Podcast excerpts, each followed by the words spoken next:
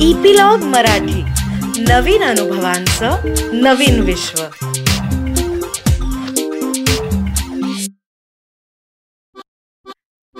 नमस्कार मी रीमा अमरापूरकर.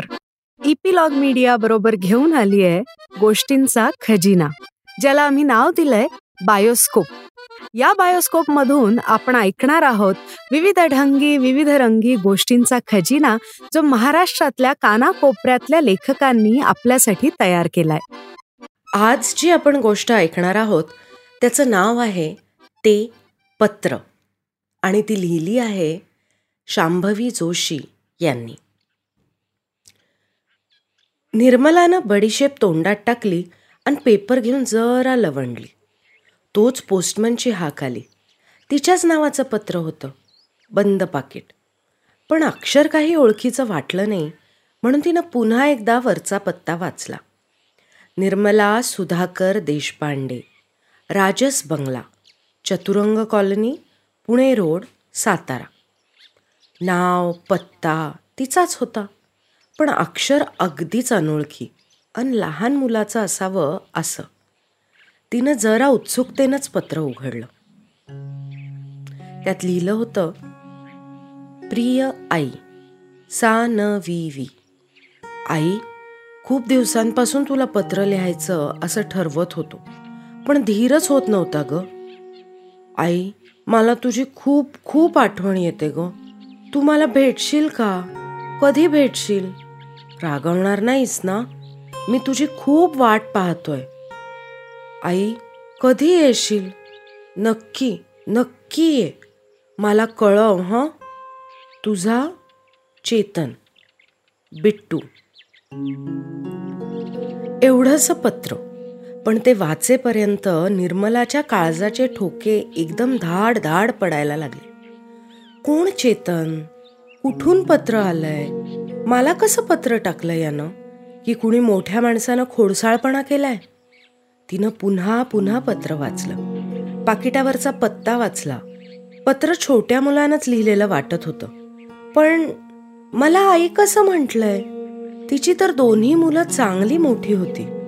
मुलीचं नुकतंच लग्न झालं होतं. धाकटा उच्च शिक्षणासाठी अमेरिकेत गेला होता. आणि हा कोण चेतन? तिला काही घोटाळाच समजेना. तिनं पोस्टाचा शिक्का पाहिला. तो नेहमीप्रमाणेच अस्पष्ट दिवस महिना गाव काहीच कळत नव्हतं. त्या मुलानं पण काहीच मायना लिहिला नव्हता. हम्म वेडा कुठला. कधी येशील विचारलं आणि पत्ता तर लिहिलाच नाही. त्याला कळवायला हवं पत्ता नीट लिही म्हणून. अरेच्छा पण कुठल्या पत्त्यावर कळवायचं? निर्मलाच्या डोक्यात चक्र सुरूच झालं. कितीतरी वेळ ती तशीच विचारात बुडून गेली. खरोखरच चेतन आपला मुलगा आहे. आपल्याला त्याला भेटायला जायला हवं. पण कसं कुठं? वेड्यासारखे विचार डोक्यात येतच होते. एका एवढ्याशा पत्रानं तिच्या काळजात मायेचे कड दाटून येत होते. कोण हा चेतन? कुठला? याचा माझा काय संबंध? या पत्राचा काही शोध घ्यायला हवा असं तिला वाटलं. तोच सुधाकर आला तिला एकदम हायसं वाटलं. प्रत्येक प्रश्नाचं उत्तर शोधणारा आपला हुशार नवरा चेतनला पण शोधून काढेल. याची तिला खात्री होती. ती घाईघाईनं त्याला सांगायला धावली. पण सुधाकर खूप घाईत होता. तोच तिला म्हणाला निमा मी जरा ऑफिसच्या कामासाठी चाललो आहे महत्त्वाचे निगोसिएशन्स आहेत. एक डेलिगेशन आलं आहे मला यायला उशीर होईल. बहुतेक जेवणही बाहेरच होईल. तू जेवून घे. तुला कुठे जायचं असेल तर जाऊन ये. एवढं बोलून तो गेला पण. निर्मलानं सुस्कारा सोडला. फोन करायच्या ऐवजी सुधाकर स्वतः कसा आला? याचं तिला जरा आश्चर्यच वाटलं. पण इकडच्याच बाजूनं जायचं असेल म्हणून घरी येऊन गेला असेल. असं वाटून तिनं तो विचार सोडून दिला. पत्राचा विचार तुर्तास तरी बाजूला पडला. आता एकटीनं काय करावं या विचारात तिनं सहज टी व्ही सुरू केला. सुधाकरला यायला बराच उशीर झाला. आला तो दमूनच. सकाळी नऊपासून तो बाहेर होता. आल्यावर कपडे बदलून तो झोपूनही गेला. झोपण्यापूर्वी फक्त तिला म्हणाला उद्याचा सहा वाजताचा गजर लाव. मला सात वाजता मुंबईला जायचं आहे उद्या फायनल डिलिंगसाठी मुंबईला जावं लागेल. पत्राचा विषय तसाच राहिला. उद्या सकाळी बोलू म्हणून निर्मलाही झोपून गेली. सकाळी सहाच्या आधी तिला जाग आलीच नाही. त्यामुळे गजर झाल्यावर तासाभरात सगळ्या आवराआवरीत काहीच बोलता आलं नाही. सुधाकर बूट घालताना ती म्हणाली आहो काल एक पत्र आलंय. आता गडबडीत नको आल्यावर वाचेन. असं म्हणत तो बाहेरही पडला. घरात काही सांगण्यासारखं महत्वाचं असू शकतं हे त्याच्या गावीही नव्हतं. अहो पण येणार कधी? तिनं घाईत विचारलं. उद्या किंवा परवा. गाडी घेऊनच चाललोय. त्यामुळे काम झालं की लगेच निघेन. तू काळजी करू नकोस. एन्जॉय युअर सेल्फ एवढा महत्त्वाचा संदेश देऊन त्यानं गाडी गेटच्या बाहेर काढली. एन्जॉय म्हणे. सांगायला काय होतं नुसतं? आता हा गाडी घेऊन गेल्यावर काळजीतच बुडवून गेलाय ना? काय एन्जॉय अन ते पत्र? पुन्हा तो पत्राचा भुंगा डोक्यात होताच. जाऊ दे. तिनं दोन चार दिवस तरी पत्राचा विचार करायचा नाही. निदान सुधाकर येईपर्यंत तरी असं पुन्हा ठरवून टाकलं. परवापर्यंत म्हणजे तीन दिवस काय करायचं असा मोठा प्रश्न तिच्या पुढे उभा राहिला. साताऱ्यातच तिचा एक मावस भाऊ होता. आज त्याच्याकडे जाऊन यावं. उद्याचं उद्या भाऊ असं ठरवून ती लवकर आवरून तयार झाली. वॉचमनला संध्याकाळपर्यंत येते असं सांगून ती गेली. साहेब आले तर फोन करायला सांग म्हणून भावाचा नंबर दिला. भावाकडे तिचं जोरदार स्वागत झालं. त्यातून ती दिवसभर राहणार म्हटल्यावर सगळेच खुश झाले. त्यातच दुपारी पुण्यातला धाकटा मावस भाऊ त्याची बायको आणि मुलगा तिघेही आले. मग काय सगळा दिवस कसा गेला समजलंच नाही. पुण्यातला भाऊ दोन तीन दिवस राहणार होता. त्यामुळं उद्या जवळच असलेल्या कासच्या तलावावर जायचं सगळ्यांचं ठरलं. तिला काही कुणीही सोडायला तयार नव्हतं. शेवटी हो नाही करत ती राहायला तयार झाली. नाहीतरी घरी एकटीनंच राहायचं. राहू आजच्या दिवस. पुन्हा काही येणं होतच नाही म्हणून तीही राहिली. नेमका त्याच दिवशी दुपारी सुधाकर लगेचच परतला. काम लवकर झाल्यामुळं तो लगेचच आला. वॉचमननं त्याला निरोप सांगितला. त्यानं फोन लावला पण मंडळी बाहेर गेली असल्यानं रिंग वाजत राहिली. आंघोळ वगैरे आटपून त्याने ऑमलेट करून घेतलं. जरा विश्रांती घ्यावी म्हणून बेडरूममध्ये आला. बॅग ठेवण्यासाठी कपाट उघडलं तर त्याला ते पत्र दिसलं. वेगळं अक्षर दिसलं. म्हणून त्यानं पण उत्सुकतेनं वाचलं. सुरुवातीला त्याचाही निर्मलासारखाच गोंधळ उडाला. मन चिंती ते वैरी ना चिंती. एवढा वेळ शांत असलेलं त्याचं मन भोवऱ्यात सापडलं. कोण हा चेतन? निर्मलाचा मुलगा? लहान मुलाचं अक्षर वाटतंय. दहा बारा वर्षांच्या मुलाचं अक्षर आहे. म्हणजे लग्नानंतर? आपल्या लग्नालाच बावीस वर्ष झाली. निर्मलाचं वय आता पंचेचाळीस वर्षांचं. अन हा मुलगा? सुधाकर अस्वस्थ झाला. आजपर्यंत बावीस वर्षात कधी मनात आले नाहीत असे विचार त्याच्या मनात घोंघावू लागले. आत्ताच्या आत्ता निर्मलाला विचारून शहानिशा करावी म्हणून त्यानं पुन्हा फोन लावला. तरी कुणी फोन उचलत नव्हतं.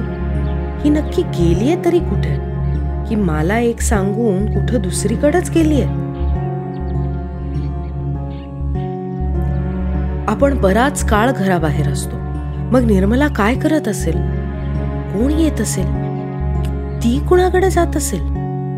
त्यानं लगेचच वॉचमनला हाक मारली. वॉचमन धावतच आला. जी साहब मेरे जाने के बाद कोई आया था? जी नहीं साहब। मेम साहब कब गई? कल सुबह गई साहब। कब आने वाली है? कल ही आने वाली थी साहब। एव्हाना सहा वाजले होते। सुधाकर सिगरेट सोडत बसून होता। तेवढ्यात निर्मला आली। सुधाकरला पाहून तिला खूप आनंद झाला. उद्याच्या ऐवजी आजच आला म्हणून ती एकदम आनंदानं ओरडलीच. अय्या उद्या येणार होतात ना?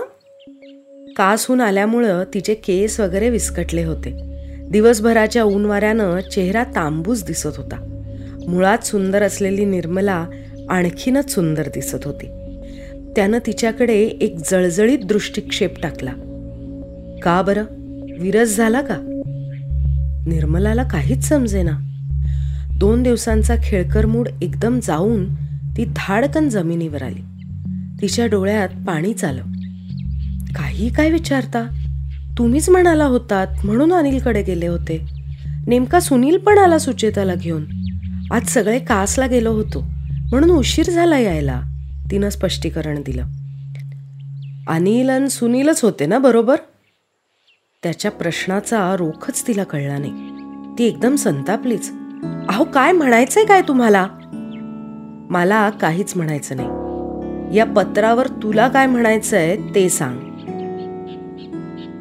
त्यानं चेतनचं पत्र तिच्या पुढे टाकलं.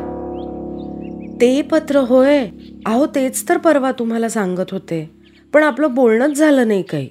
तुम्हाला वेळ कुठं होता बोलायला? कुणाचं असेल हो पत्र? काही पत्ता नाही काही नाही. पण आहे मात्र माझ्याच नावानं. आपला पत्ता पूर्ण बरोबर आहे. अहो बघा ना पण शिक्का पण नीट दिसत नाही. पुन्हा पुन्हा पत्र उलटसुलट करत पत्राकडं बघतच ती बोलत होती. पण तिचा प्रामाणिक निरागसपणा त्याला खोटा वाटत होता. शी काय झालं हे भलतच? आता कसं सांगावं यांना? अहो मलाच जर काही माहीत नाही तर मी काय सांगू? मला तर वाटलं होतं तुम्ही काहीतरी मार्ग काढाल. कुणाचं पत्र आहे शोधून काढाल. पण पण तुम्ही तर भलतंच काही सुरू केलं. घरात अंधार झाला होता. लाइट लावायचंही कुणाला भान नव्हतं. स्वयंपाकाची बाई आली तिनंच लाइट लावला. निर्मला एकदम मोठ्या आजारातून उठल्यासारखी दिसत होती. निर्मलानं त्यांना काही करायचं नाही असं सांगून घरी पाठवून दिलं. सगळी रात्र रडण्यात गेली. सुधाकर शून्यात डोळे लावून सिगरेट संपवत होता. कुणी गेल्यासारखं घरात वाटत होतं. अहो माझ्या वयाचा तरी काही विचार. जावई आलाय आपल्याला आता. निर्मला मध्येच स्वतःशी बोलल्यासारखं बोलली. निर्मला दहा बारा वर्षाच्या मुलाचं पत्र वाटतंय ते. तेव्हा तुझं वय पस्तीस वर्षांचं असेल. तेव्हा मी दुबईला गेलो होतो. तेव्हाच काही शी किती धडधडीत आरोप? काही कसं वाटत नाही तुम्हाला? निर्मलाला काही बोलताच येईना. पण हा नेमका काय प्रकार आहे तिलाही समजेना. पण एवढा अविश्वास दाखवल्यावर तिला हे नात्याचे बंधच बोचू लागले. काही नाही ते विचार मनात यायला लागले. दैनंदिन कामं सुरू होती. पण सुधाकर आणि निर्मला यांचं नातं संपल्यासारखंच होतं. एका छत्राखाली राहत होते एवढंच. असे सात आठ महिने गेले. पुन्हा त्याच अक्षरातलं पत्र आलं. चेतनचंच. पण यावेळेस ते सुधाकरच्या हातात पडलं. त्यानं ते घाईघाईनं फोडलं. प्रिय आईस आई माझं मागचं पत्र मिळालं नाही. तू का आली नाहीस? मी तुझी किती वाट पाहिली? मी आमच्या सरांना पण विचारलं. ते म्हणाले पत्ताच घातला नसशील. खरंच? आई मी पत्ताच नव्हता लिहिला. आता लिहितोय. तू नक्की नक्की ये ह? नक्की नक्की नक्की ये. तुझा चेतन. बिट्टू